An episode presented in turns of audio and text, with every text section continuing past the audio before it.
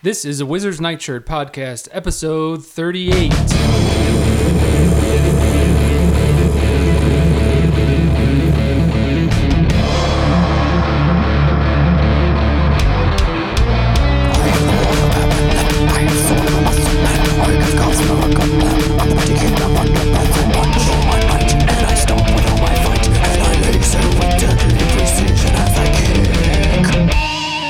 Welcome to the Wizard's Nightshirt. This is episode 38.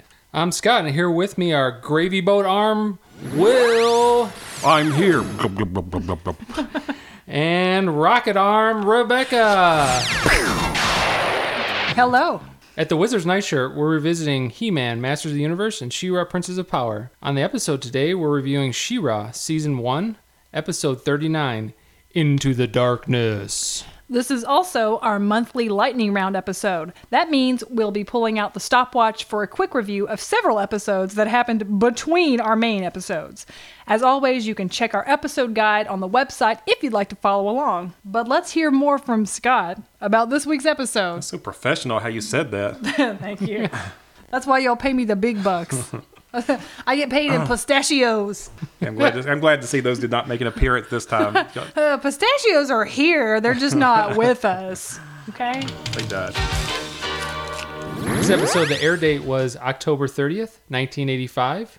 And in this episode, uh, Hordak and She-Ra must work together to defeat the ruler of another dimension. I thought this was an exciting one to pick because I don't think we've seen She-Ra have to work with any of the bad guys yet. I think we, I think we've seen He-Man have to work with uh, Skeletor and his crew sometimes, at least for temporary alliances every now and then. But Hordak's kind of seemed like far removed from from the rebels for a while. It's kind of funny for him to have to do that. So obviously we had to pick that one to to see. What Yeah, happened. that I can see how on paper this would really be one you would want to watch. That sounded so catty. I don't. I didn't mean it that way. I, I, I can see why this would. This looks like an interesting concept. Yeah.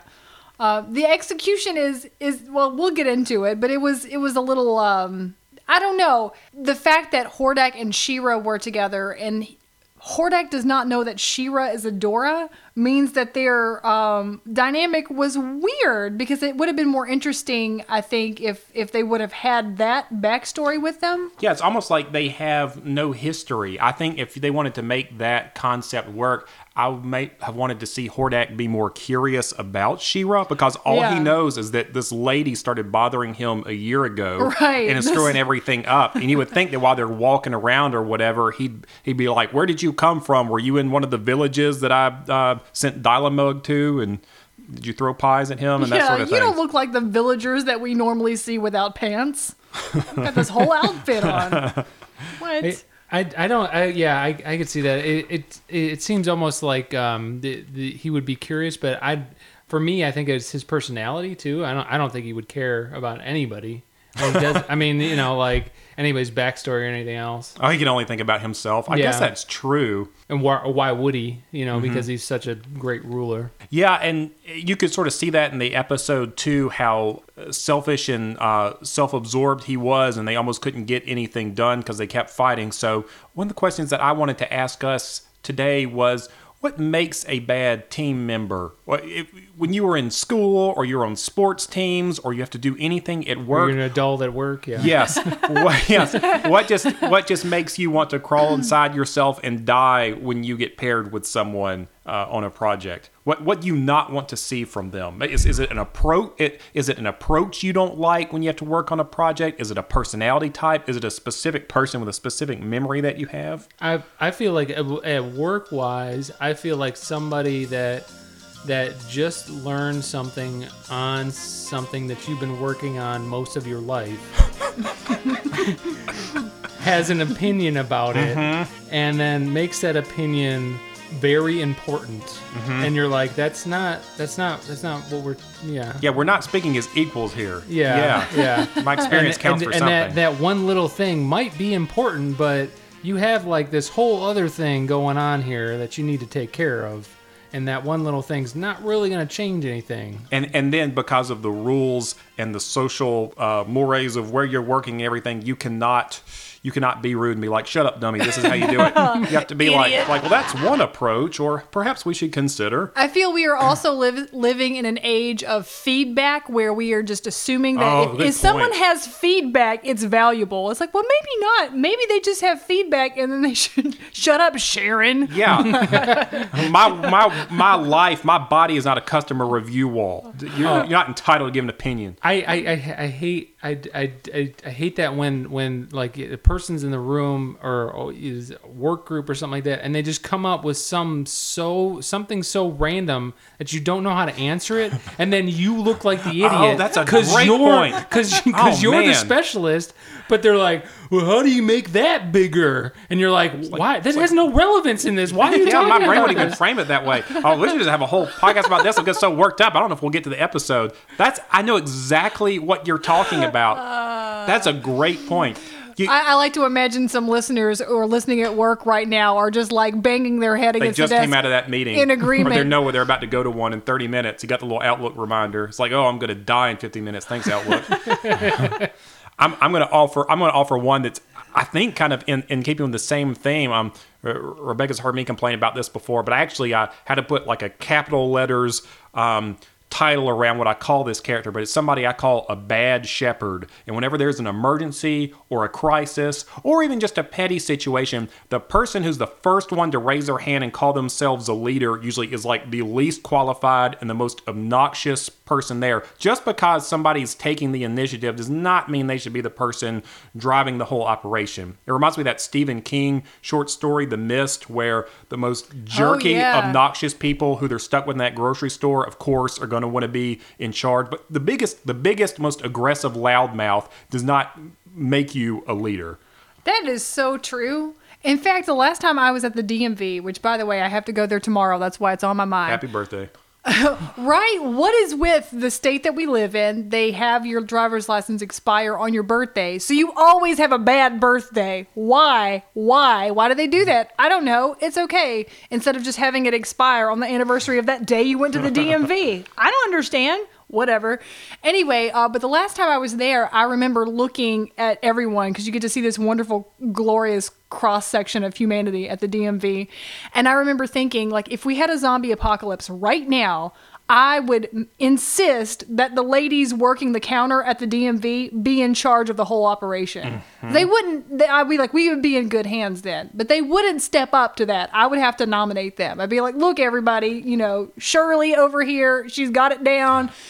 Y'all just listen to her. Oh, because they have practice dealing with Oh, every yeah. type of person. And they would be an, uh, amazing. They would be amazing. You cannot ruffle them. You cannot rankle them. They are going to just sit there and Everybody's and- the same to them. Yeah. They're thinking about the the needs of the many. So I'm just thinking that my role in the apocalypse is to not is to pinpoint a poor shepherd and step in and nominate Make sure the, they don't get the correct shepherd before before that Yeah, so happens. so as a teammate, you'd want the lady that works the front desk. Absolutely. Yes. Okay. Absolutely. And the thing is, oh my gosh, that is the best teammate is someone who will dependably follow through with a task. All is ready, Master Hordak.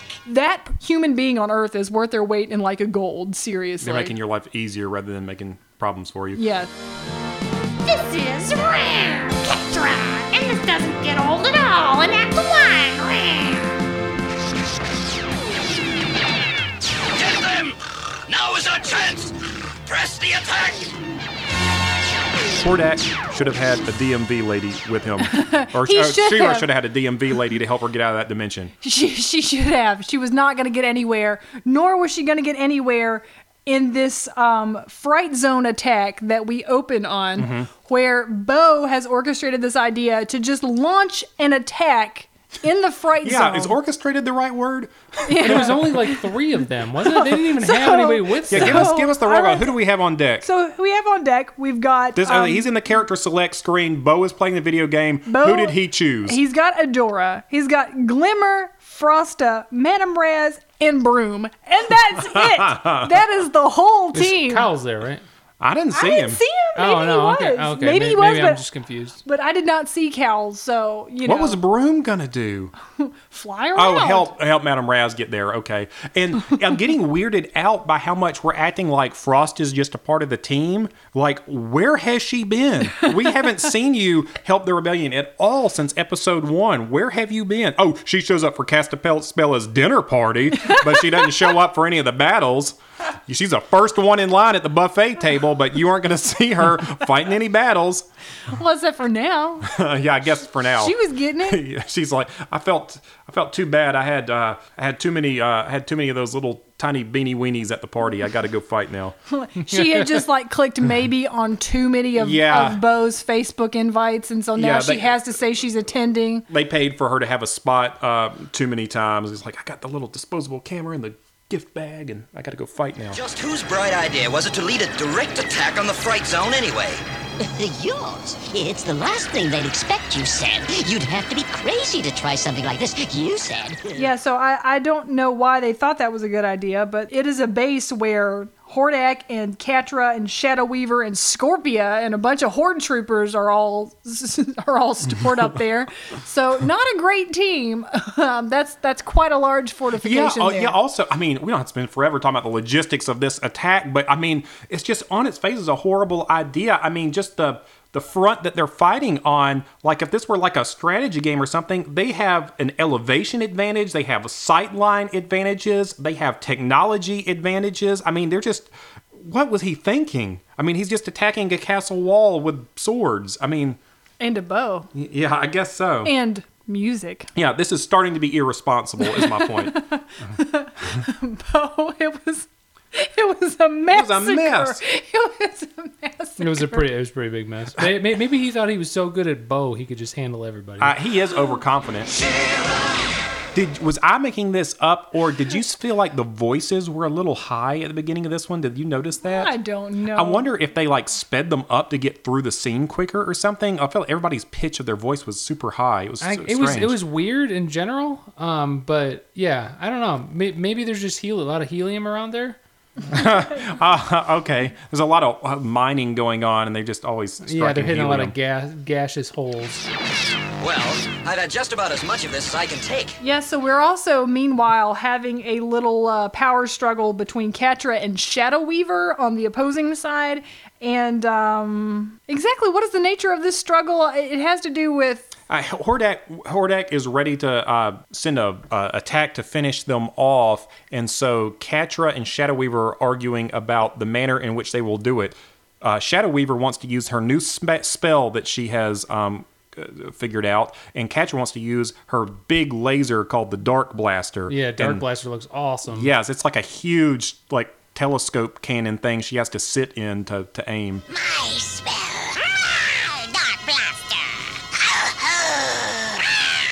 Okay, yeah, and then so they wind up just doing both of them at the same time. Blast. Yes. Oh, okay. Be- before that, I just want to say Bow gets hit and he's stunned. Now the question is, if you're at war, why is he getting stunned? Yeah, I thought I thought it was fun, funny too. Does, does, does he just want them for slaves? Is that the thing? That must be it. so. That must be it. yeah. That was funny. And then uh Bow would be the most annoying slave. you would not want him be- working. Yeah. He would bring down morale for everyone who is already a slave. They'd be like, he's singing and he won't stop singing that terrible song. How did he get that loot? He'd also be bragging. He's like, I did the most work today. He would be the worst. it was funny because Adora was kind of relieved when he got shot. She's like, finally, I can turn into She-Ra and nobody will notice. This gives me the chance I've been looking for. To do this. So that's when she um does like a, a flip about 12 stories in the air and flips into the tower where Hordak and uh, Catra and Shadow Weaver are hanging out.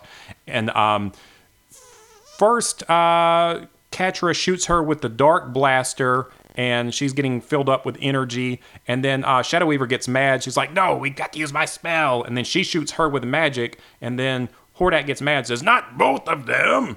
And then Hordak and She-Ra disappear to set up the premise of our episode. Yes, they uh, go through an interdimensional void or a dimensional void. oh, I don't know. This is the Dark One, and I've devised several tests to keep you from leaving my house. I have several board games, like The Great Escape. and then they go to There we yeah, another they, they dimension. rip a hole in space, Mm-hmm. space time dimensional stuff. Yeah, you know, like you do. And then there's some psychotropic rainbow thing happening, and they enter a geometric world again, right? Wait, what would you call that? Like this fantasy kind of art world? Yeah, anytime they go to another dimension, the like the hallmark of another dimension is you have to have roads to nowhere. You have to have lots of roads that just go up in the sky and, and stuff. then like psychedelic graphics, Mm-hmm. you know, because it's also a mind trip. yeah, they, they always look like the Beatles cartoon when they go when they go over there. And so when they land, they both turn into drills so that they can um, go deep into the earth. Oh right, yeah, they have to have a, a battle of who's the better drill. Yeah, I did notice in this episode he turns into a lot of things. He does. He's just bebopping around, transforming into thing and thing and thing and thing again. Um, I was I was thinking about this in one of the um, uh, lightning round episodes that we had. Um, he transforms into a lot of stuff, and so does Imp. Are they from the same people, or is just ha- they both happen to be Transformers? I don't know. I I thought he was. I I thought it might be this from the same. Are they people. related somehow? I mean, uh, I don't yeah. know if they're related. well, like if this was in the monstrous manual for Dungeons and Dragons, like Imp would be like Horde Kin. They call them Kin or something like a oh, like a the br- same branch or something like that. Yeah, maybe. I, I, I don't know if he, he's not a young version though. I I, am, I don't think so. Yeah, I don't think so either. Yeah. Because what's his name? The the prince of Zed. Horde Prime. Yeah. he's he's of that same. I gotta believe they're all kind of from the same area, and and, and just We need some genealogy. yeah. Now, to pick up where we left off. You've got to be joking. So anyway, when they land, they have their first fight. Just they start tussling a little bit, or he wants to fight, and uh, or, and She-Ra's like, "Really? We got to get out of here, right?" Yeah, Yeah, so and then it- giant the giant worm with tentacles. Yeah, yeah, yeah. It's like a sucker thing. Yeah, I was calling it a maggot. I was thinking more like a leech with um, centipede arms. Yeah, it was gross. Yeah, it, it eats you up real good. She-Ra uh, gives us. Uh, uh, did they did they try to give like a new vocabulary word every time you think? Like we heard He Man talking about a fulcrum last time, and this one she said stalactite. And those stalactites might just be the key to putting you behind bars for a while. I wonder if they're allowed to do that like one time an episode. I don't know. I think she just wanted to say stalactite. I was so proud of her for for saying stalact the, the right one. I it was one of those weird things that you remember from your old social studies book where I remember about the stalactites and stalagmites. I'm so so into the in difference between social those. your social studies book. That's a that's it wasn't in your science book. You're like I don't know. I grew up Um, I'm among not sure. I grew up among cave people in Southwest Georgia, and those very big big divide between the stalactites and the stalagmites. We learned which molds were okay to eat, and stalagmites and stalactites, and the tunnel we must never go down. Okay, that was part of our curriculum. Right. and which cousins can see in the dark, and which cousins are blinded by the light. And which cousins we can see in the dark. Yes, they glow in the dark. right. And the cousins we must never go find. Mm-hmm. and the 'Cause reason they ate the wrong mold. and the reason we must never go topside. So this explains you eating that spider pretty well, I think. I was just talking to Scott this week about how we have to eat bugs on the show at some point. no, we don't. What? We'll talk more about this later. tabled. The, it- the By issue is what- tabled. By he whose, brought it up on air, so it's, it's happening. Tentatively approved and tabled. By whose By Robert's decree? By whose authority? The authority? Bug King. that is not happening. That's There's- the craziest thing I ever heard. There has to be some kind of episode that would be useful. I'm it. sure Beastman's eating some bugs at some point. Y'all some can eat bugs all you want to, but I'm not going to. Rebecca will eat bugs and not know it. She'll get a handful of pistachios. That means you'd have to cook something, and that ain't never gonna happen. So, You just order them cooked. They're Yeah. already cooked. Yeah. where do y'all order your food from? What is happening? What is happening in this in this podcast? What? Uh, who dares laugh at Hordak? Show yourself. So after Uh, they fight the tentacle worm, we get to see the big bad guy this episode that's going to force them to have to work together. Uh, this uh, monster shows up, and I feel like he looks familiar to us. He very familiar. He looks like a lot of things. The thing that showed up, it was Dragoon from from the from he the was episode. larger. He was larger. Yeah, you remember? He was like he was we like the- Dragoon's kid the or Dragoon's dad. the sun bleached skull Yeah, head and the he mus- did they have said he looked like the Dio cover and you said he didn't. Remember that guy? Oh, okay, right. It's this thing. Yeah, except he was maroon, wasn't he? And this guy's purple. I can't believe that distinction. The They just dark say like, oh, one. they're totally different. Well, it was good enough for the animator. it's like, do you want a job on She-Ra? I'm sure they just reused the same Purple. same the same uh, cell and everything. Make him for He-Man. purple. You're probably right. Yeah, I did have him the description of a standard jacked winged dinosaur tour Yeah. gargoyle. Maybe you're also s- so used to seeing the recycle stuff. You're like, yeah, whatever. right? Yeah. Well, I mean, it, the, the other one was in He-Man, so it, was- Yeah. it's not like it's not like the kid. It's not like kids will remember that. I like to imagine that they that in their heads they thought they were courting a completely different audience. Like, oh, the boys got their show. Now all the girls are watching this one. They won't remember anything. And they like purple. You're right. They'll like the cowhead demon. Girls do like purple. when we were little, we had a pretend club. We used to make clubs, like you know, you would just be like part of a club, and you would like, oh, this is our club. Mm-hmm. Seems this like is you had a lot of club we dues, had. a lot of club dues. Well, I guess our clubs never got that far, but anyway, our most long-standing First club and last meeting of in the session. of the Pink and Purple Cupcake Club. Is that what it was? That was just what it was called. It had. That's just what it was called. Did you have? Nothing please to tell do. me it was so sad that it didn't even have cupcakes. Of course it didn't. This is my childhood we're talking about. When, when did I have cupcakes? Never. Did you have fake cupcakes? No. Mud pies. Yeah. at It was least- just like admiration for pink and purple Oh, okay, and all right. cupcakes of a theoretical nature. Was it just you and the stuffed animals? It was me or and my was it- sister. Okay. And right. probably the stuffed animals. And what was the itinerary for a meeting? You just sort of lined up all the purple things you had. No, you just you were just a member. It's kind of like Oh, being, I see. it's like being in Mensa. It's just Oh. like you're a member of the Pink and Purple Cupcake Club, and Exactly and like therefore, yes, it's just like it, and therefore you are accorded the rights and privileges thereof. Or like one of those fake honor societies that they try to trick your parents into buying a book of when you're in high school and then later in college when it's even sadder. like that thing. So the president of the purple also and pink cupcake club is We the dark one. We also had a club called the Black Horde. That was our bad club. That was me and my cousin and my sister. And what did y'all We do? met on a rock in in my best friend's backyard, and we just discussed being the Black Horde and what we were going to do. Where I did you even get that name from? Probably She-Ra, honestly. all right. Honestly, but we didn't know. But it was my cousin's idea, so I. Okay, that's very Lord of the Rings ish. I know. Was your cousin a girl? No, it was my my cousin Spencer, my, my boy cousin, my bad boy cousin. Was he a redhead? Oh no. Okay. Just making sure. The rules are simple. If you find the way out, you can leave.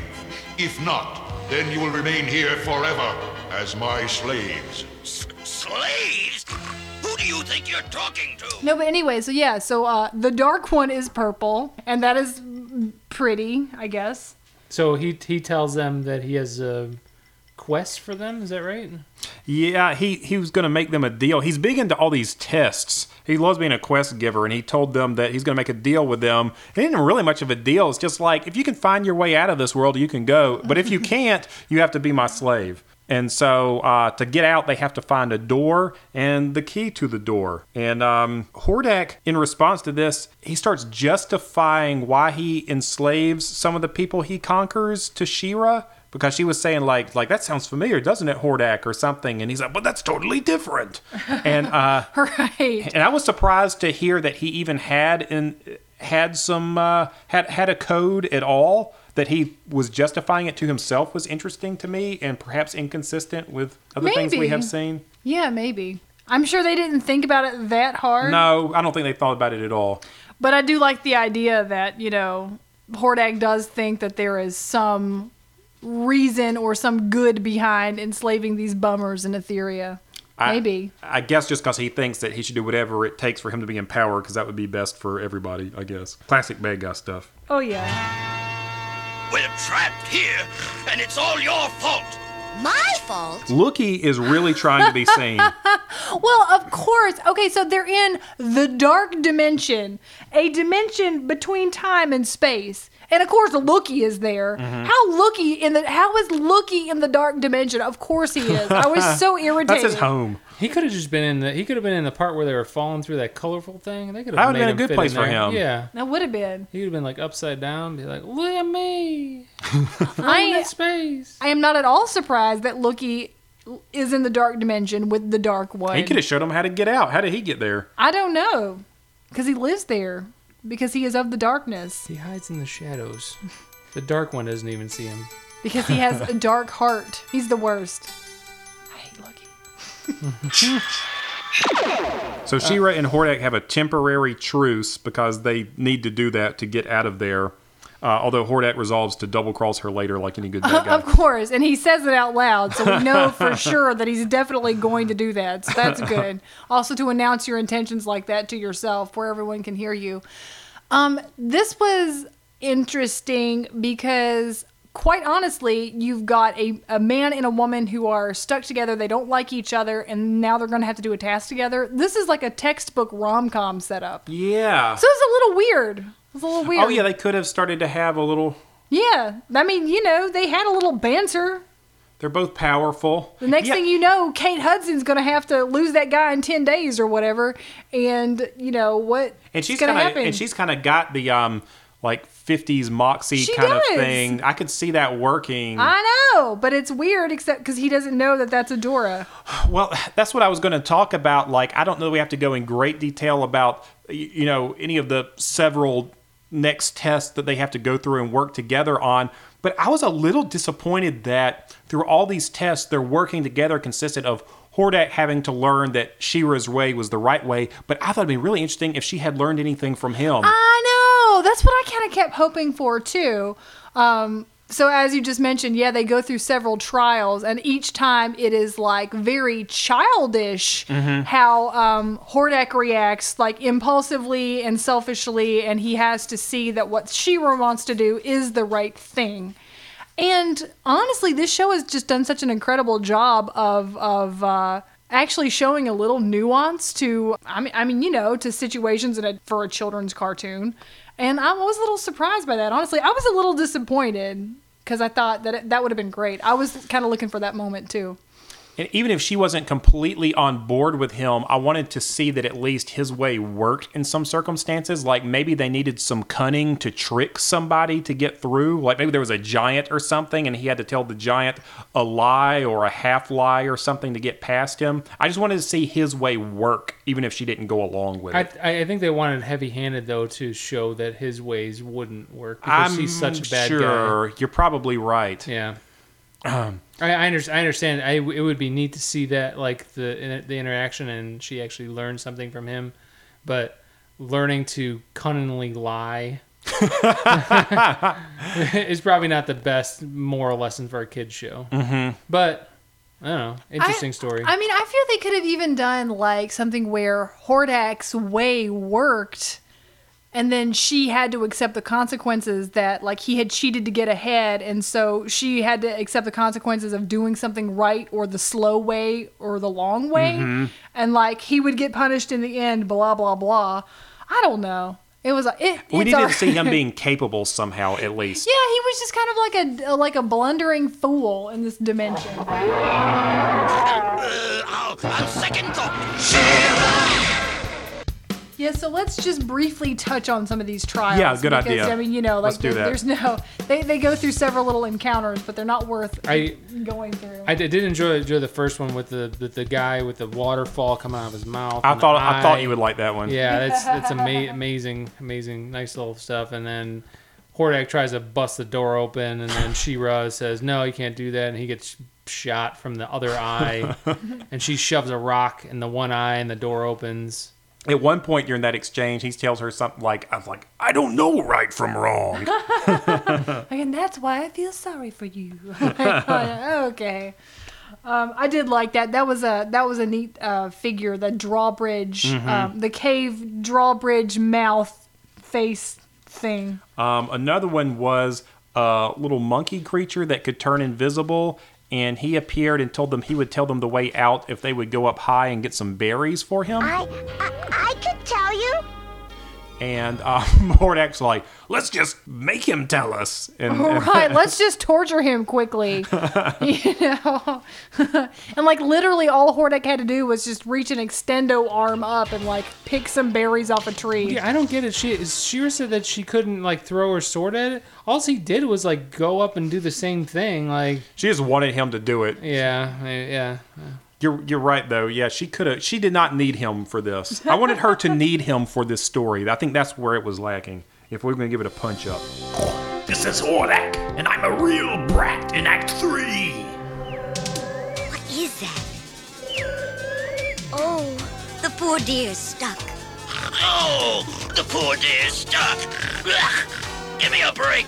So are we. Yeah, yeah. So they get through all the tests. It's like help a creature, test of mercy, blah blah blah. Oh yeah, so the last one that was important the te- was the test of mercy that she saw some little in my mind I'm seeing it as like a baby deer type creature and she saves it even though they're stuck and don't know how to get out and then uh, Dragoon or the dark one appears and he was and he was like No one in a thousand years has passed the test of mercy. And it's like, really? that's what I thought. I mean, it wasn't Well, even hard to help the little thing. What what kind of what what kind of people are going to the dark dimension though? So I mean, you know, it's like Loo-Kee for looking one. that yeah, exactly. Look, He just ate all the berries and left. like Loo-Kee sat here and giggled at him, and then said, "Did you see me?" And half my world's on fire. And now Loo-Kee is my slave. Um, and then so he gives him jewels to get out, but then of course Hordak takes both of the jewels, and then And this was this was another. Te- I'm starting to not believe that the Dark One really had all these tests he was seeing through. I think he's just observing things and calling them a test. yeah, stuff just happens. It's like that was also a test. That was also a test, and you've been selfish, and you failed that test. That was a test of whether you knew how to change a tire. that was a test of whether you remembered the interstate exits. You don't have to have a test for people to be your friend, Dark One. Does he know that? he just wants a friend. He does. Oh, you passed the test. You could be my friend. It, uh, so he's, Test of friendship. it has been decided. Which of these board games would you like to play the most? Choose wisely. Boggle. Yeah. What what does the dark one play as a what a board game? disappointment. risk. He would like risk. I'd say Grape Escape. I, I feel like it would be a game that needs all the pieces and there's pieces missing. Mousetrap. He has a mousetrap game and he can't play it and it takes too long to set it up and he doesn't have any friends. and the pieces missing. And the pieces so are so you could never finish the game. Yeah. Yeah. Like, we just gotta keep playing. Did anyone in America in the 80s ever play a game of Mousetrap? My memory of Mousetrap is that you got it on Christmas and then like you set it up and then you just boinged around with all the little like machines on it and then you didn't play it. I remember playing it once or twice, but yeah, I mostly just did. I set it up just to hit the thing. Yeah, just to hit the thing. And then you remembered that your cousin got a Nintendo for Christmas and then you go look at that because that's better. Well, I, I, a friend of mine had the Grape Escape, which I think was uh, very similar to that, and I used to always want to play it because I saw the commercial all the time. And every time I bring it up, he go, "Oh no, it's so complicated. It's so complicated." So just trust me, you don't want to play that. What I don't. What is that? It's have to- like I have to- I'll- Mousetrap. I'll It's a lot that- of I'll look- I'll look it contraptions. I'll look it up. It's a setup game. It's Mousetrap for grapes. Yeah. Great. That's the way you do it when you play the Great Escape. That's mine. No, it has been decided. What? A force field. You may go, She-Ra, but the other must stay as my slave. So the Dark One says it has been decided that Hordak will stay as a slave, but he, but She-Ra is so noble. She says nobody should be a slave, and either uh, both of them, both of them go, or nobody is going, and she's gonna uh, stand up to the Dark One. And wouldn't you know it, it's like his fifth test. That was also a test, or Oh, he, and he is just like gassing her up big time. Like he's just like, what a wonderful woman. Like, you know. No one has ever withstood such an attack. What manner of woman is this? In your dimension, what is your phone number? Could I call you on this phone so we can play Mousetrap? Uh, and then so like they go, they just zap right back to where they were. Now, before they had the little um, ending sequence where they return to Hordak's base, I was already thinking. I understand that She-Ra is like a symbol of honor, and we can't have her doing something a little morally gray, but I would think that a lot of these people who are being enslaved would have a real problem with her saving Hordak and taking him back with her. I mean, you could argue somebody would rise up to take his place and it won't matter, but you know, that's that's kind of a morally gray decision to take him back too, in a way. I mean, what what a, you you have to look though. If you think about if you think about him, and he's kind of like a what's the word? He's like a like a like a fool. It's not. He's not He's a fool, boorish, but he's yeah. yeah. but he's kind of like you know not. And and you look at the other people like Shadow Weaver and stuff like that. She looks. She's pretty dark. oh, so the next person in the line's worse. gonna be worse yeah, than Yeah, so you're Yeah. like, yeah, I'll leave Hordak there because he, I can control him, or like I can, I, I know I can. He's a, he's yeah he's a known entity. Okay, I'm sold. I'm satisfied. All right. If Scott were She-Ra, I would trust her him. That's funny. Scott, Scott. Scott, Only three others know my hot sauces. Sriracha, Tabasco, I was like, they're all wearing red. mommy hot stuff. That's Madame Razz.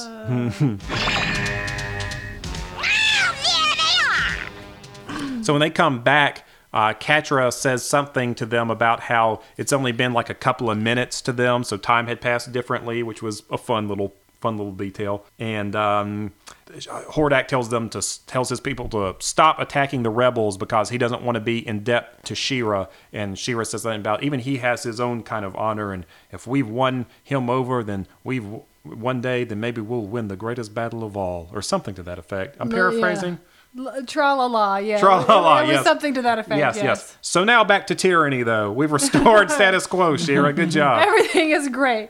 And then, and then we end the episode with a bonkers lesson from. Oh, yeah, this was the real treasure of this now, episode. we watched this the same time because we usually don't, like whatever. We happened to watch this this one episode at the same time.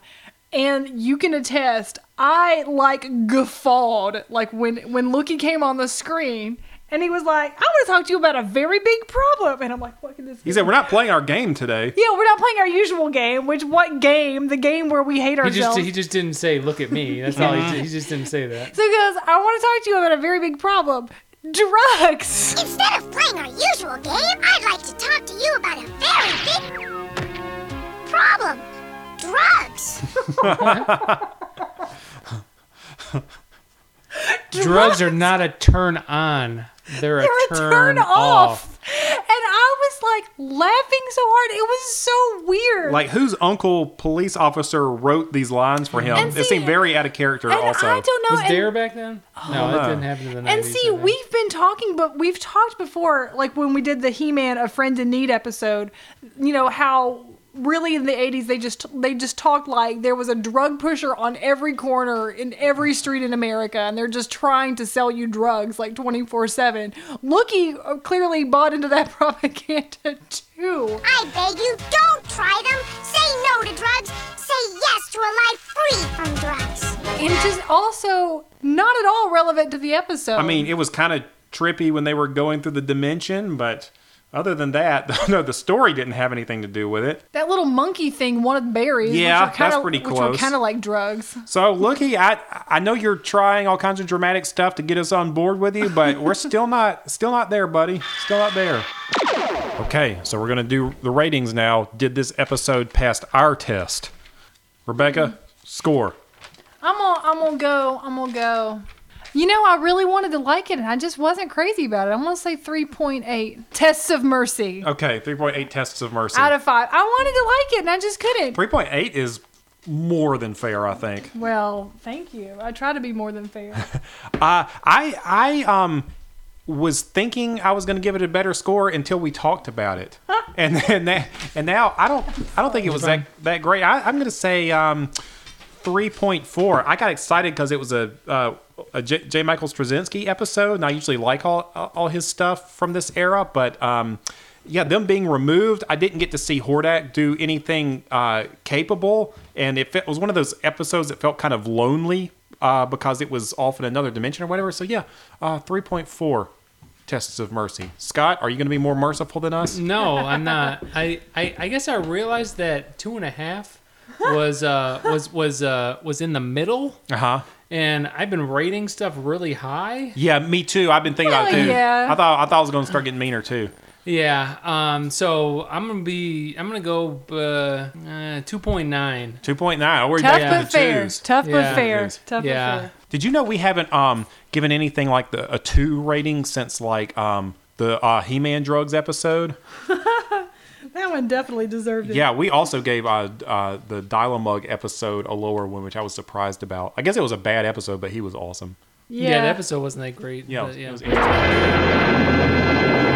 All right, it's time for our lightning rounds again. This is our fourth lightning round. Ooh. So we're watching these episodes. You don't have to. This is just so you can keep up. We're covering all the episodes that we don't cover during our uh, main episode review, just so we can see every episode of He-Man and She-Ra. And so the rules for this is that each of us gets one minute to talk about an episode that we watched, and we're gonna catch up on like um, eight or nine of these real quick. Uh, it's a super high stress, super tense review round, and sometimes it makes sense and sometimes it doesn't. But we don't we aren't missing a thing by doing this. It's fun for everybody That's right. okay Fun in the sun, even. Actually, in one of my lightning round episodes, it is fun in the sun. oh okay There's an eclipse. another vacation yeah, no. okay so i think i'm going first this time That's right. and i'm starting with uh, a he-man episode this is season one episode 42 of he-man and it's called the double-edged sword rebecca do you have the stopwatch ready Yes. Okay. You ready? i am ready Go. Hey, the whole planet runs on a rock called Eternium, and the power supply is almost out. But a boy named Chad finds some while practicing to be a soldier and blasting some rocks. He said he wants to fight Skeletor's warriors.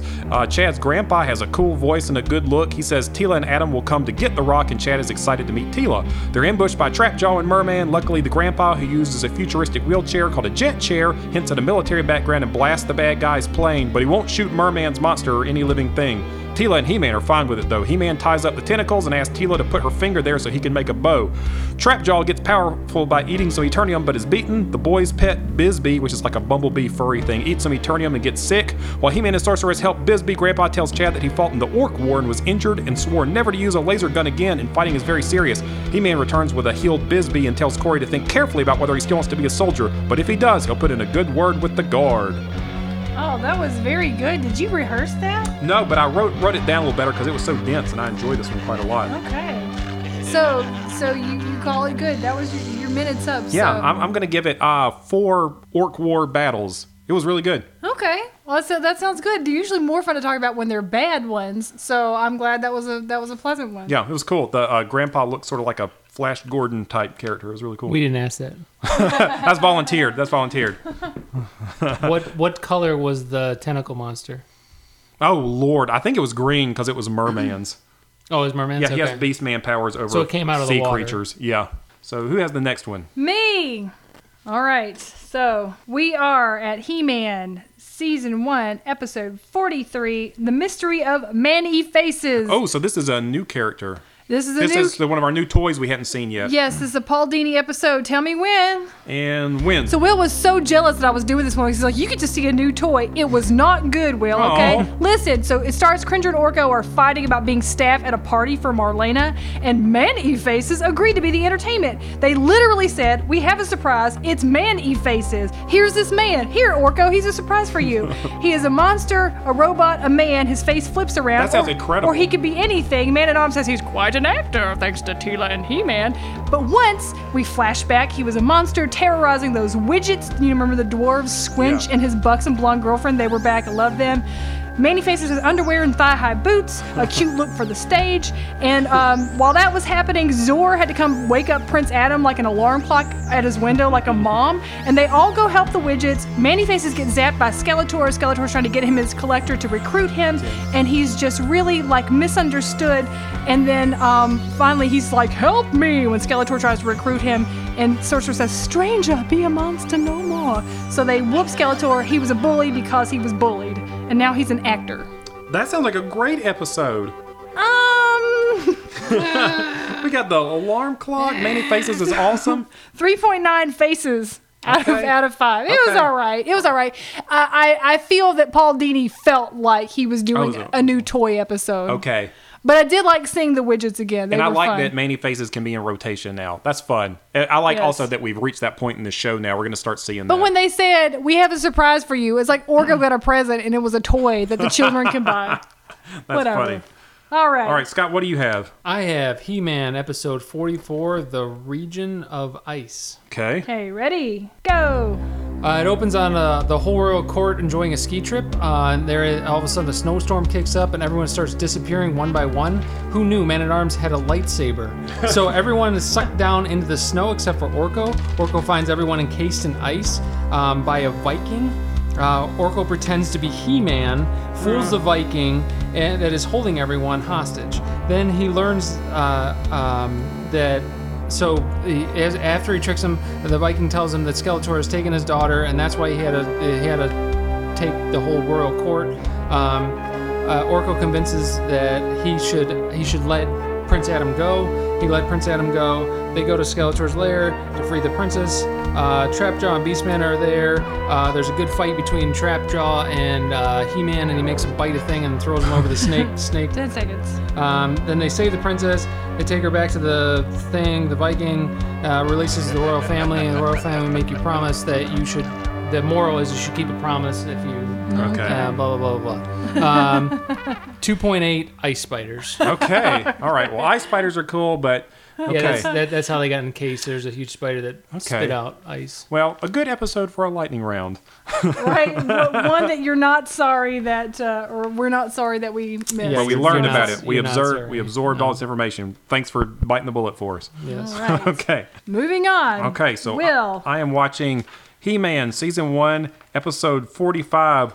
Orko's missing magic. oh Lord. Okay. Zoop. Here we go. Okay, uh, Orko's practicing some magic in his room, but some creature interfered in the spell. It's called a Gronk, and it absorbs Orko's power and disappears with the rock. Orko figures this out when he's given a presentation to the king and queen. He loses his magic, and Man at Arms makes a joke, and it hurts his feelings. He goes crying to his room, and uh, they go try to console him, and then uh, they go to the sorceress to figure out what happened to his power. And sorceress opens one of those temporary dimensions that they'll get trapped in forever, but they'll risk it to go get Orko's magic. They go there, and there's like a two-headed man there named TikTok, and he tells them that some um, magic wizard it has the Gronk, and he's using his power. And they go there, and he has what he calls like uh, magical robots, which I don't think really exist. And they fight the magical robots, and they get the Gronk back. And TikTok helps them beat the wizard, and uh, they finally get back. And um, Orko makes some presents for the king and queen, and he uh, the king insists he make one for Man at Arms, and of course he makes a cup of water that falls on uh, Man at Arms' head on accident. Okay. Time. Uh, Orko says you don't have to be a clown for people to like you. Uh, it was pretty good, but um, Uh, is it is it heavy? Is it weighted heavy because it's an Orko episode? Is that the problem? Well, we can't trust you on this. no, it's weighted heavy because the wizard looked like the Hamburglar with four arms. That's awesome. Oh, oh well. Uh, so you look at a jailbird. yeah, hmm. uh, three point nine magic robots. All right, Rebecca, what do you Excellent. Got? He-Man, season one, episode forty-six, Eternal Darkness. And do it. Okay, so Adam is having a nightmare where he can't become He-Man, and it's very, very harrowing. And it's the doing of Dark Dream, who appears to everyone in the castle, including Randor, Teela, and in all their dreams. And Man at Arms bolts out of his bed and he goes, "You're under arrest!" Like they're all having these terrible nightmares. That's fun. So Dark Dream has been sealed in this dark cave, and he challenges Evil Lyn to plunge Eternia into darkness so he can get out. There's some Wheel of Time stuff going on because someone's been breaking the seal in his chamber with explosives. So Evil Lyn has this dude Tavor with her. They're gonna go to the moon somehow, use magic to move the moon to cause an eclipse. Timely. So that happens. Tav or Dark Dream gets out, and the moon is actually now hurtling towards Eternia because Tavor is a bumbler, and so that was terrible. And then now at the same time, Zoar and Stratos go to get the bot go to get to the bottom of things, which was a good pairing slash ship. So He-Man fixes the moon with explosives to knock it back into orbit. Sun comes out, it's all okay. Teela says nightmares aren't real and it's okay. Everybody has bad dreams. All right. Perfect. So actually, and you know what? I actually um, this was by someone named Misty Stewart, and I don't know if I remember her name a lot I on don't there, either. but um, I said 4.1. Um, and there was just a lot of drama and char- good character stuff in it. So this was a pretty fun one. Yeah, so good was pairing. was was uh you- was Nightmare before on Elm Street out? out? Yet? It, it must have been. Right? It must have been. Right? I was I was just uh, when when you said all that stuff, it just made me think yeah. of uh, Anything yeah. with dreams is going to make you think. Z- uh, Zoar and uh, Stratos a good pair. That's fun. They were a good like that pair. idea. I know. I thought they'd be. And they'd be yeah, they'd be. Okay. They got a lot in common. All right. Flying mostly. Don't pigeonhole me. Don't. I said pigeonhole. All right, Scott. What do you got? I got He-Man episode 47, Keeper of the Ancient Ruins. Ooh, and keep them. Okay, so Man at Arms and a professor in uh, ancient ruins in the desert. Uh, Man at Arms makes a food capsule thing. He puts some stuff in, and sand and elements in the air, uh, and trash, and he he eats it. Uh, it's it's a protein. It's a food maker. Oh, I see. Yeah. So it pulls the stuff from there. They find a book in the wall. It is the book of ancient Eternia. Thousand year old robots come out to attack them. Teela hears this and tries to go help them. Prince Adam and Cringer hop in the the Wind Raider. Uh, crazy storm. Wind Raider crashes. Teela's out cold. He-Man appears and saves her, and she doesn't even like think about Prince Adam, but whatever. Um, another time to tell Teela. Uh, Trapjaw sees it, sees the Wind Raider go down on his magic radar. And he Yeah. go, he goes, to, he goes to capture them because he thinks it'd be good for Skeletor. He-Man asks the sorceress to help. Uh, she sends this crazy, um, like eagle bird to to uh, revive Teela. He-Man sh- uh, shoves the storm under the desert. Uh, Man at Arms fixes uh, the broken robot. They they stop Trapjaw. The robot sheds a tear, and Oh, uh, they are welcome back anytime. Um, moral is knowledge is power. Okay, that was a lot. That was a lot of museum information. I like the robot shitting a tear. That I, was- do, I like Three that too. point robot tears. okay, well, that was worth it for the robot tear. You- Twenty seconds, so we get the robot Well, tear. you just like to make robots cry. Was that, was that that much over? That- we were captivated by the robot Why? tears. It's- Why? Okay. Why was I programmed to feel pain? Uh, okay, are you ready? What do you got Yeah, for this us? is. I got another Orko one. This wasn't even on purpose. This was definitely on purpose. Definitely on purpose. I just set these all up so Rebecca would get the Man-E Faces episode. That's all. So this just happened by luck. Yeah. I had an Orko episode too, by the way. Okay, he's just he's a big deal. Apparently. Okay, um, I am ready for Orko. Oh wait, what episode is yours? Oh, sorry. Back up. Um, I'm doing uh, season one, episode 48, Return of Evil. He-Man. And go. Okay, so uh, there's a thunderstorm, and Orko says he's coming and runs to his room. We learned that uh, there's this uh, creature named Aramesh from Trolla who's after Orko. He is an electroid, a robot of pure energy, and he's made of gold. Um, he looks like a superhero with a cape and a robot head. And when he appears, he says, He's come for the secret thing. And the icon has it. He keeps calling Orko the icon. Skeletor has been spying, and Skeletor says that it says like, "We'll get it from that uh, floating bag of wind." Talking about Orko, which was pretty funny. Um, the robot captures Orko, and um, they uh, transform into He-Man, or He-Man transforms into He-Man. Oh my lord, there was a bunch of bunch of stuff. Uh, uh, Skeletor wants to get the secret thing. We find out that the secret thing is this sphere that opens other dimensions. They um, trick the Electroid into going through the uh, dimension eventually at the end, um, and um, he, uh, and Orko gets knighted by um, King Randor. And he, call, he calls him a knight of the Okay. realm. okay, you're done. 3.4 Sir, Sir Oak Orcos. And I expect everyone to refer to him as Sir Sir Orko from now on. Well, that is a good piece of information there. Okay. Uh, thank you for watching that, so we know about Sir Or- Orko. okay, the, the superhero robot was very strange. It was super weird. That sounds like it. Um, I don't like when they start saying that the robots are magical. You can't have that both ways. It's either uh, That's a robot or a, or magical. Yeah, it's either magic or horde science. Yeah. Come that's on why that's why you can fight Superman with magic. So we're moving to She-Ra's now, and I've got season one, episode 30. Play it again, Bow. No. Okay, and strike up the band.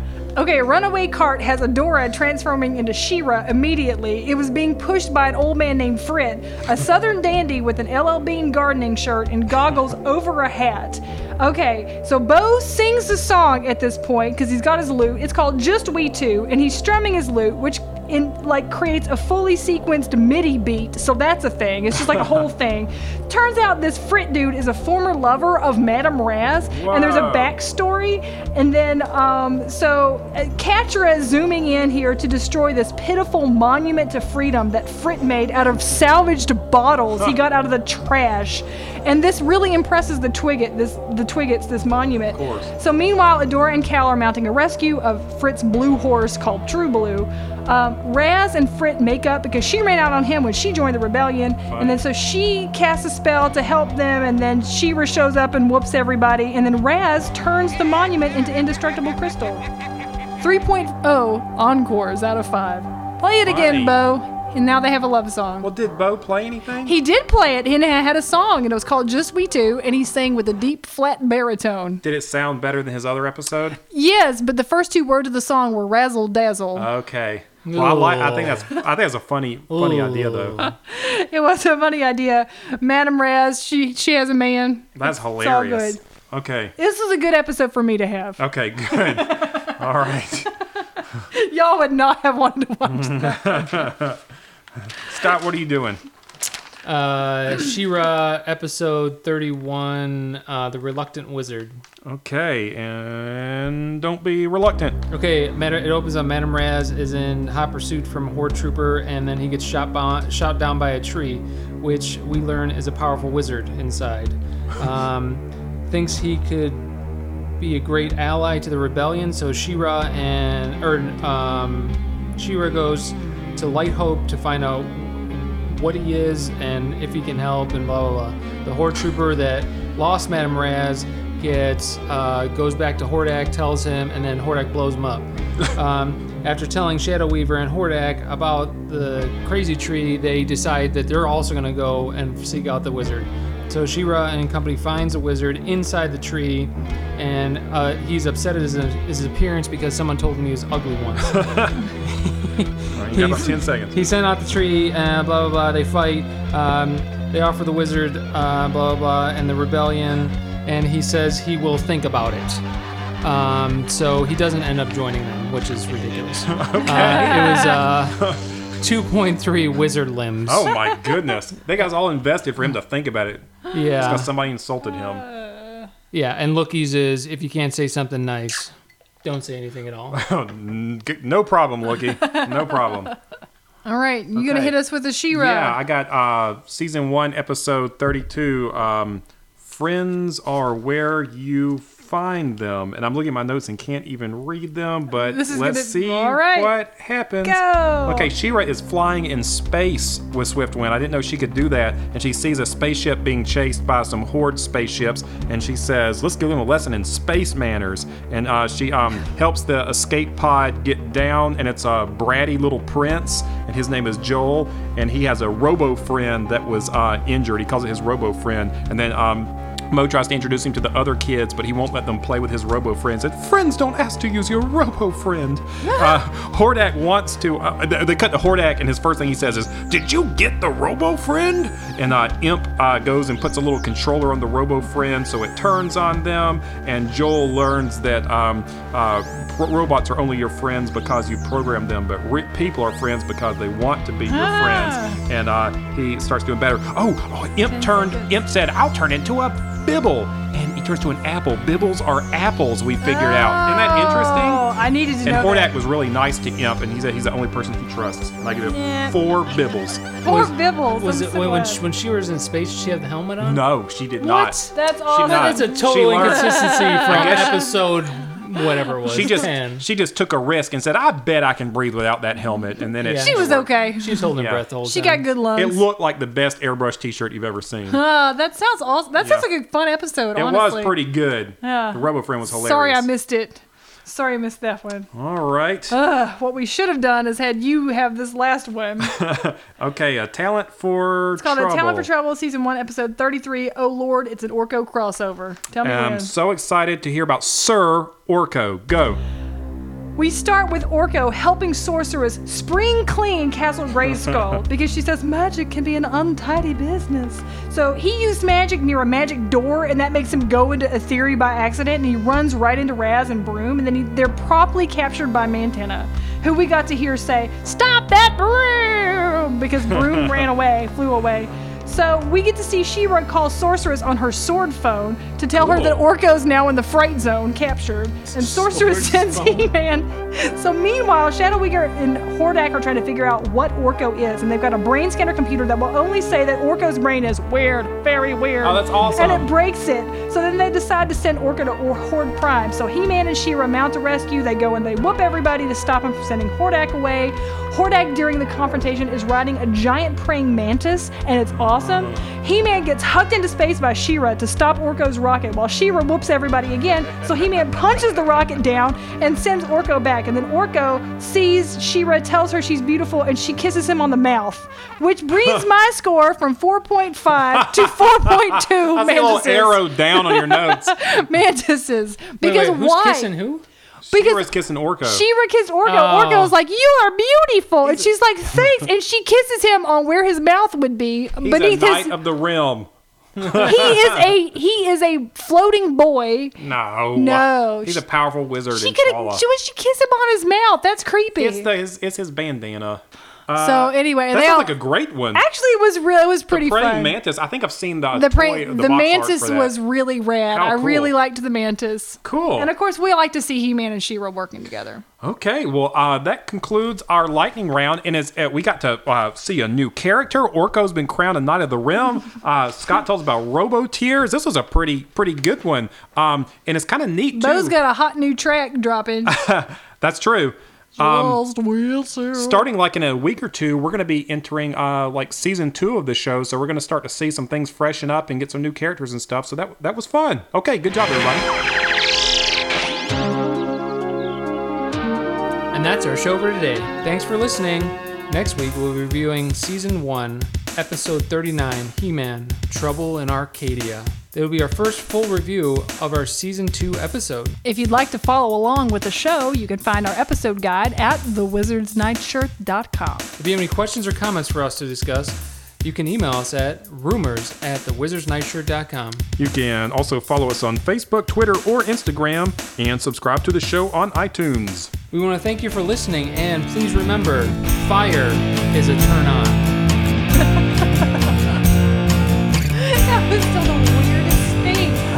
Tonight, blazing all night, and the gods had me their glorious sight. When you're fighting, be never dare to be. For is the last day, you'll face down the horde. One day the no more. Me? Why should I? Why don't we just make him tell us? That's why. You